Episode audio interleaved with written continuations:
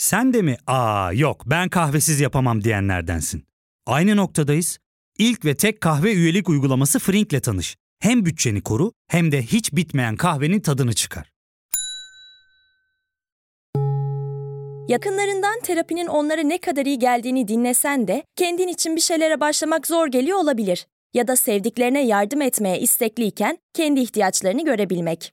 Hayvel, uzman psikologlarıyla kendi ihtiyaçlarını bulmanda sana destek olacak. Terapi yolculuğuna başlamak için detaylı bilgi bölümün açıklamalarında.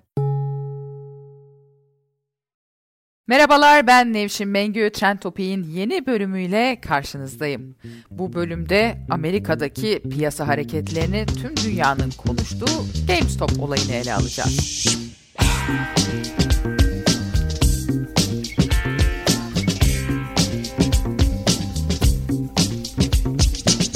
Hayatımıza birdenbire yeni kelimeler girdi. Hatta hayatımızın merkezine oturdu çünkü herkes bunu konuşuyor. Shortlamak, Reddit, GameStop. GameStop, Texas merkezli bir video oyun şirketi. Pandemiden sonra ciddi zarara uğramış bir şirket. 2013 yılında Amerikan borsasında 55 dolarlık hisse değeri 2020 yılında 2.57 dolara kadar düşmüş. Fakat birdenbire bu şirketin hisseleri uçuşa geçti. Bir yanda hedge fundlar, bir yanda da Reddit ismindeki sosyal medya mecrasında örgütlenen küçük yatırımcılar var. Daha sonra bu küçük yatırımcılara eklemlenen büyük yatırımcılar var. Ne oluyor? İşin perde arkasında ne dönüyor? Gerçekten bunu açıklamak uzmanlık gerektiren bir şey. Onun için de bu yayında, bu bölümde konuğum finans piyasalarının yakından tanıdığı bir isim Emrah Lafçı. Bütün dünya GameStop meselesiyle çalkalanıyor. Ne oldu? Bize bir basitçe vatandaşın da anlayacağı dille anlatabilir misin Emrah Lafçı? Tabii anlatayım. Selamlar herkese. İşin bir teknik tarafı var. Bir de herkesin işin içinde olduğu tarafı var. O teknik tarafını basitçe anlatalım ki devamında hikayeyi herkes anlayabilsin. Tabii. Şimdi açığa satış diye bir şey var finansal piyasalarda. Normalde siz bir finansal ürünü, diyelim ki bir hisse senedi ya da altın, neden alırsınız? Fiyatı yükselecek, sonra satacağım diye, tamam mı? Hı hı. Bugün 10 liraya aldım, yarın 13 liraya olacak, satacağım, bundan para kazanacağım diye. Açığa satıştaysa tam tersi. Bir şeyin fiyatının düşmesini bekliyorsanız o zaman bu açığa satış pozisyonunu alıyorsunuz ve fiyat düştüğünde de para kazanıyorsunuz. Diyeceksin ki nasıl yapıyorsun bunu? Ya şöyle örnek vereyim. Mesela bir pazara girdin. Pazarın en başında bir domates tezgahı var. Bir de sonunda bir domates tezgahı var, tamam mı? Sabahtan gittin. Hı hı. Ve domatesçiye dedin ki ne kadar kilosu? 10 lira. Ya sen bana bunu bir atıyorum 5 kilo ödünç ver. Ödünç alıyorsun. Bak burada ödünç meselesi önemli. Hisseyi de ödünç alıyorsun aynı şekilde. Hı hı. Bunu ödünç alıp sonra gidip pazarın daha ilerisindeki akşam tekrar bunu geri getireceğim diyorsun. Çünkü fiyatların yani bekliyorsun. Pazarın sonundaki domatesçiye gidip elindeki domatesleri yine 10 liradan kilosunu satıyorsun. 50 lirayı cebine koydun mu? Hı hı. Şu anda sadece ödünç aldın. Herhangi bir paraya ihtiyacın yoktu. 5 kilo domatesi aldın. Sonundaki diğer domatesçiye de bunu sattı. 50 lirayı cebine koydun.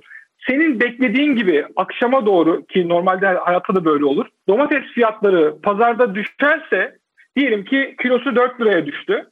Başka bir domatesçiden 4 liraya düştü ya, gidip senin borcun 10 kilo domates ödemen lazım.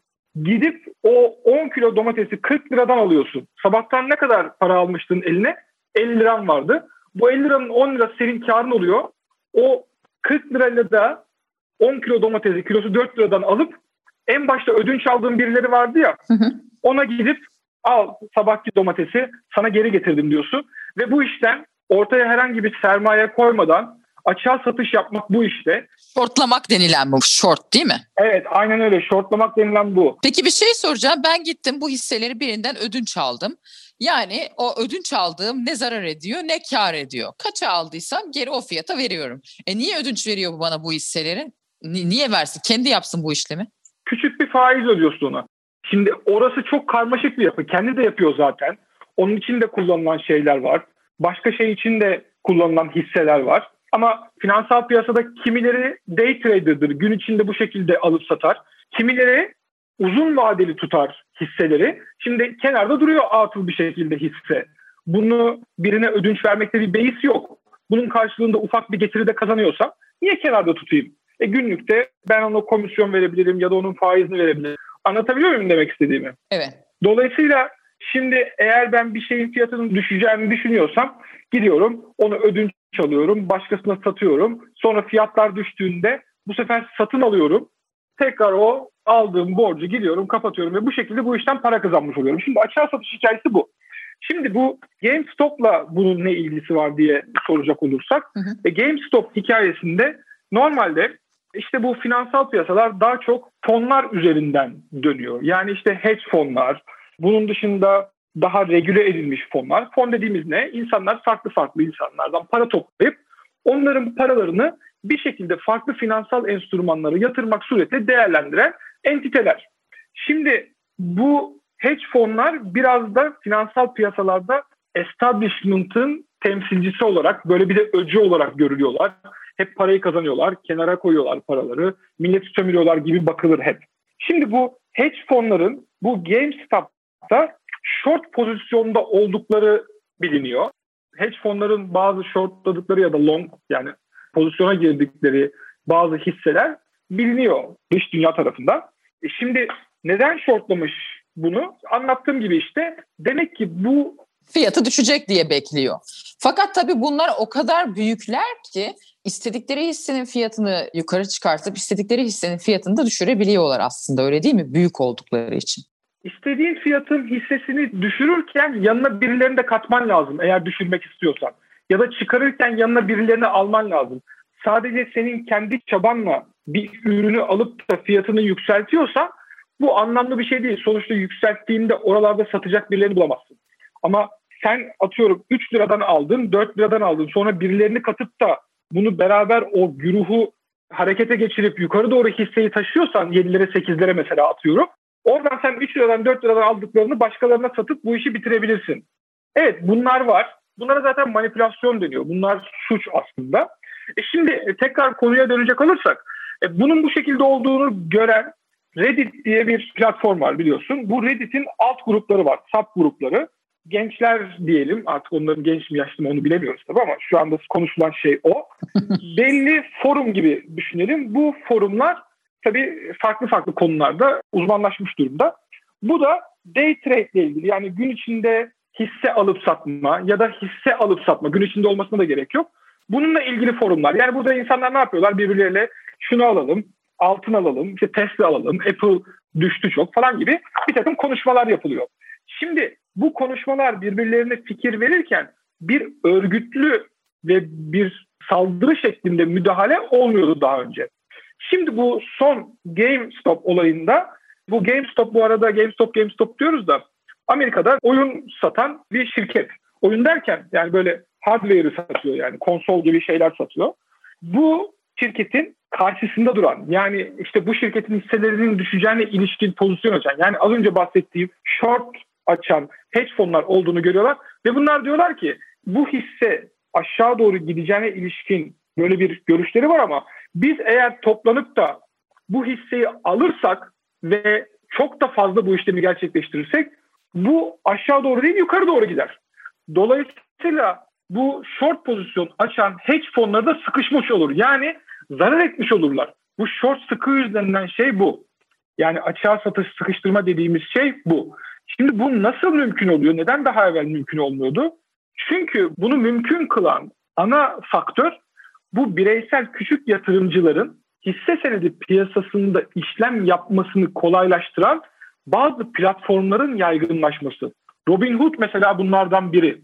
Siz normalde bir hisse senedi işlemi yapmak için atıyorum işte bir takım bazı prosedürlere girmeniz lazım. Bir takım zorluklar ya da belli bir sermayenin üzerinde varlığınızın olması gerekiyor. Ama bu Robinhood gibi platformlar, venue'lar size bunu daha küçük küçük yapabilme imkanı veriyor.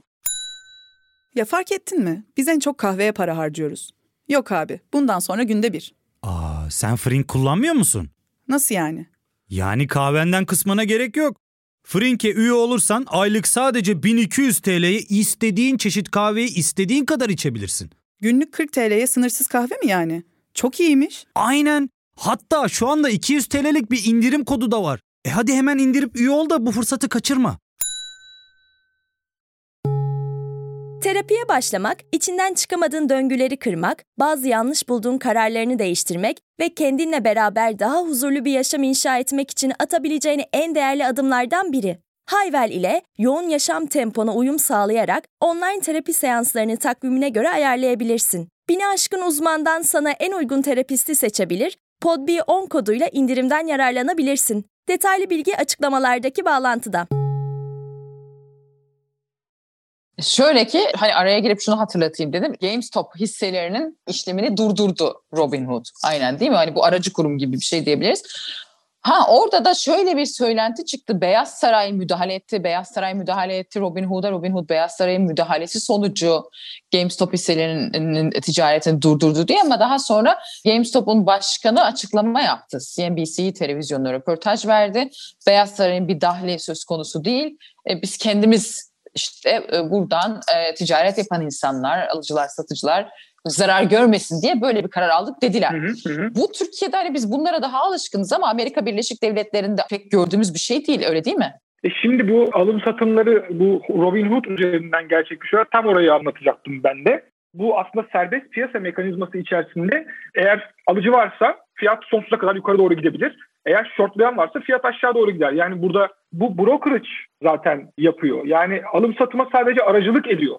Dolayısıyla aslında Robinhood'un böyle bir kısıtlamaya gitmiyor olması lazım. Zaten eleştiriler de buradan geliyor. Robinhood'un CEO'su, az önce senin bahsettiği Vlad Tenev, dün CNN'e çıktı, CNBC'ye çıktı, bugün Bloomberg'e çıktı, International'dan bahsediyorum. Ve o diyor ki biz bu kısıtlamaları belli bazı regülasyona ilişkin bir takım kısıtlamalara tabiiz. Nakit anlamında, alış satışlar anlamında.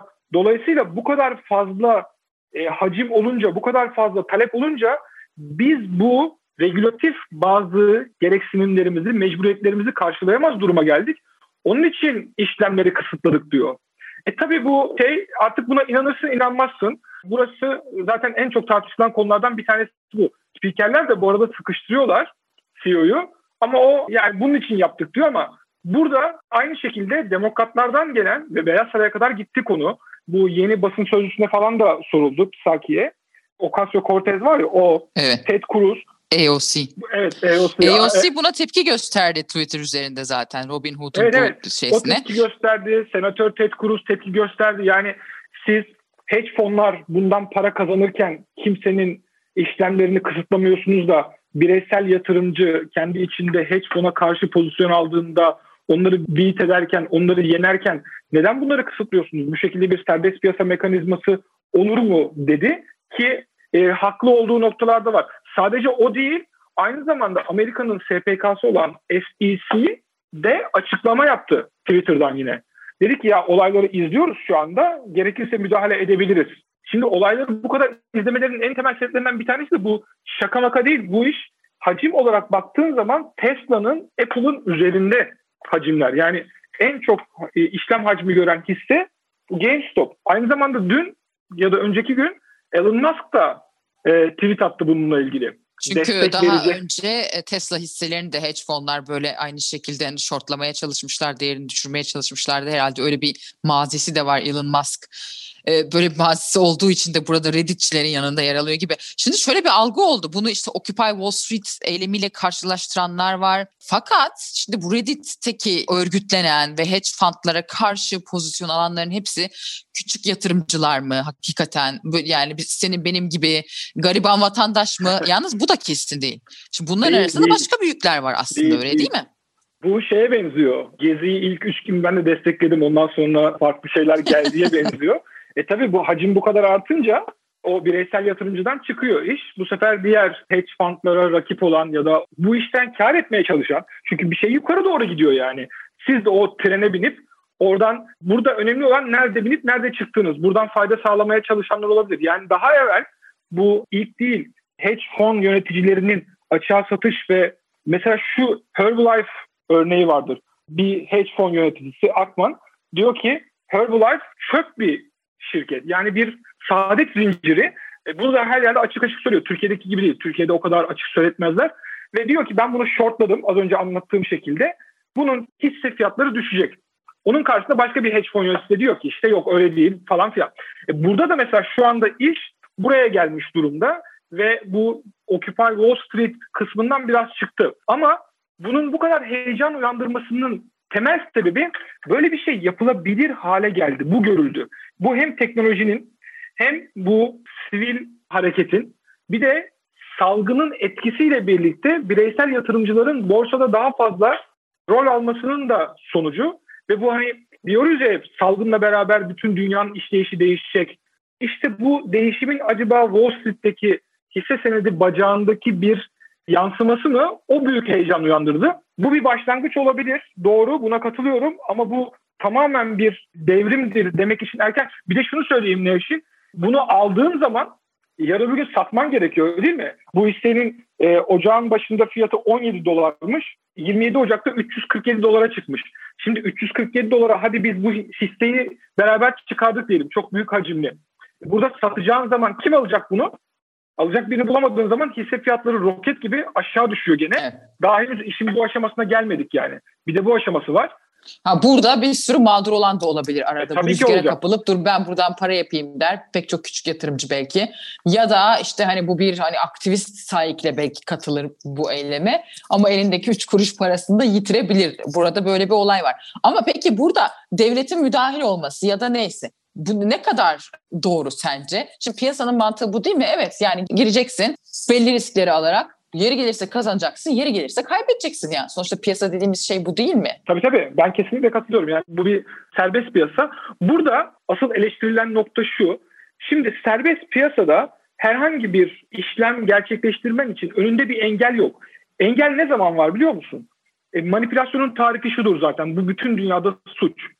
Suni bir takım fiyat hareketleri yaratmak suretiyle temel dinamiklerinden eğer sen herhangi bir finansal enstrümanı uzaklaştırıyorsan ve bunu da bir grup halinde özellikle yapıyorsan ya da bir yalan haber yayıyorsan bu suç aslında. Yani öyle o kadar da serbest değil piyasa. Yani biz oturalım burada anlaşalım 20 kişi 30 kişi hadi bu hisseyi beraber yukarı doğru taşıyalım ondan sonra millet de peşimize takılsın sonra biz bunları yukarıdan satarız dediğin şey zaten manipülasyon. Eğer bu varsa konunun içindeki hissi de bunu zaten kastediyor. Bu artık serbest piyasa değil. Yani o kadar da orası vahşi batı ve hiçbir düzenlemeye tabi değil diyemeyiz. Onun için devletin burada müdahalesinin hedge fonları korumak amaçlı mı olduğunu yoksa gerçekten de piyasa işleyişini bozan bir manipülasyon vardı onu mu engellemeye çalışıyor? Bunun ayırdığına da iyi varmak lazım. Yoksa topyekün buna ya işte bunlar zaten Wall Street'i yerle bir edeceklerdi devlet buna izin vermedi gibi romantik bir bakış açısıyla da yaklaşmamak lazım. Şimdi bu benzer hesaplar Twitter'da da var, onları takip ediyorum. Bu sefer de şey diyorlar ve Orta Doğu'daki şeylere de sesleniyorlar. Trader'lara ya da işte vatandaşlara diyorlar ki gümüş alın. Şimdi gümüşü uçuracağız.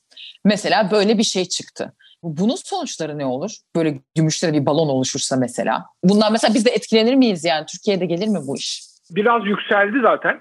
Gümüş dediler hemen Reddit'te gruplarda. Tabii gümüş fiyatı uluslararası bir fiyat olduğu için Türkiye'deki yatırımcı da gümüş fiyatından etkileniyor ama gümüşün toplam hacmi bu GameStop falan kadar olmadığı için onu bu kadar hızlı indirip kaldırmak ya da yükseltmek fiyatını o kadar mümkün değil. Dolayısıyla siz çok daha büyük bir komüniteyi harekete geçiriyor olmanız lazım gümüş fiyatında böyle bir hareket yapmak için.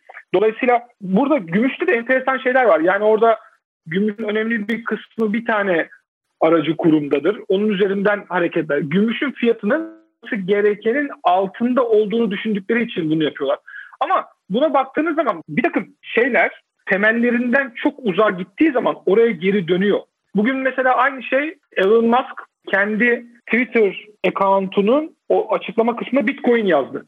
Şu anda Twitter'da Trend Topik Bitcoin hashtag'i. Bitcoin %10-15 yükseldi bir anda. Çünkü Elon Musk manipüle etti. Düşünebiliyor musun? Ya sadece bunu yazdığı için herkes şimdi Bitcoin alıyor. Şimdi o zaman peki bu da bir manipülasyon aslında. Ama Bitcoin piyasasını regüle eden bir şey var mı? Bitcoin piyasasını regüle eden böyle SEC'nin ya da işte Türkiye'de SPK'nın koruduğu bir şey yok. Onun için o buna tabi değil. Ama baktığın zaman bir kişinin yani kendi profiline Bitcoin yazması bir manipülasyon tanımına girmez zaten. Ama bu kişinin adı Elon Musk olunca evet çok büyük etki yaratıyor. Bu örneği şunun için verdim. Bitcoin'in fiyatının %10-15 yukarı gitmesi bir tane profile bir şey yazmakla gerçekleşiyorsa oradan silindiği zaman da aşağı doğru gitme ihtimali de her zaman söz konusu olabilir. Yani bu tarz konulara, bu tarz büyük hareketlere ihtiyatla yaklaşmakta fayda var. Sonuçta bu hisse senedi dediğimiz hikayenin ta işte 17. yüzyıl Hollanda'dan beri gelen bir tarihi var, bir oturmuş yapısı var. Bunu böyle bir günde, iki günde birkaç tane heyecanlı genç ve işte salgın oldu da evde insanlar kaldı, Robin Hood'a ulaşmaları var. Yani böyle bu yıkılacak bir yapı değil, onu söylemeye çalışıyorum. Hemen de heyecana kapılmamak lazım diyorsun. Ama mesela Türkiye'de bizim borsamız daha regüle değil mi? Türkiye'de borsada böyle bir şey yapamazsın zaten. Hemen açığa satışlar durduruluyor mesela böyle durumlarda. Tabii zaten durduruldu. Ama bu serbest piyasa biliyorsunuz. Bunun mabedi Amerika'dır yani. Hı hı. Suç olmadığı, suç oluşturmayacağı durumda. Ya da suç oluşturduğunu kanıtlaman lazım. Yani kendi kafana göre de değil mi? Yani onun hani bir şeyi tabii. var. O tamamen işte bu sefer ülkelerin demokrasisiyle alakalı hale geliyor. Ya ben şöyle düşündüm. Türkiye'de olsa zaten Bismillah Reddit'i kapatırlardı öncelikle. Tabii. Reddit kapanırdı yani şak diye iş biterdi ya. Şeyde çok fazla parti var. Çok fazla taraf var Amerika'da ve bunlar da çok güçlü. Yani işte medya mesela bunun gibi bir şey yaptığın zaman topa tutarlar yani. Ama Türkiye'de onu öyle bir şey olsa bile buna karşılık sesini yükseltecek medya olmadığı için bunlar Türkiye'de çok olmaz. Konuyu da şeye getirip de bağlayalım. Yari ve milli şeyimize bağlayalım evet, diyorsun. Evet. Bizde olmaz, korkmayın diyorsun. Bizde olmaz. Rahat olsun bizdeki fon sahipleri, zenginler. Peki. Teşekkürler Emrah. Var mı eklemek istediğin bir şey? Rica ederim. Her ne kadar ihtiyatla yaklaşılması gerekiyor desem de bunun çok büyük bir olay olduğunu ve bir değişim olacaksa da bunların böyle ufak ufak şeylerle tetikleneceğini, trigger edileceğini de akılda tutmak ve çok yakından izlemek gerekiyor. Çok çok teşekkürler, sağ olasın. Evet, biz bu bölümü hazırlarken bu GameStop olayı devam etmekteydi. Bundan sonra ne olacak, nasıl adımlar atılacak, anladığımız anlamıyla piyasa başka bir şeye mi dönüşüyor? Hep beraber yaşayıp göreceğiz. Dinlediğiniz için teşekkür ederim. Yeni bir bölümde görüşmek üzere.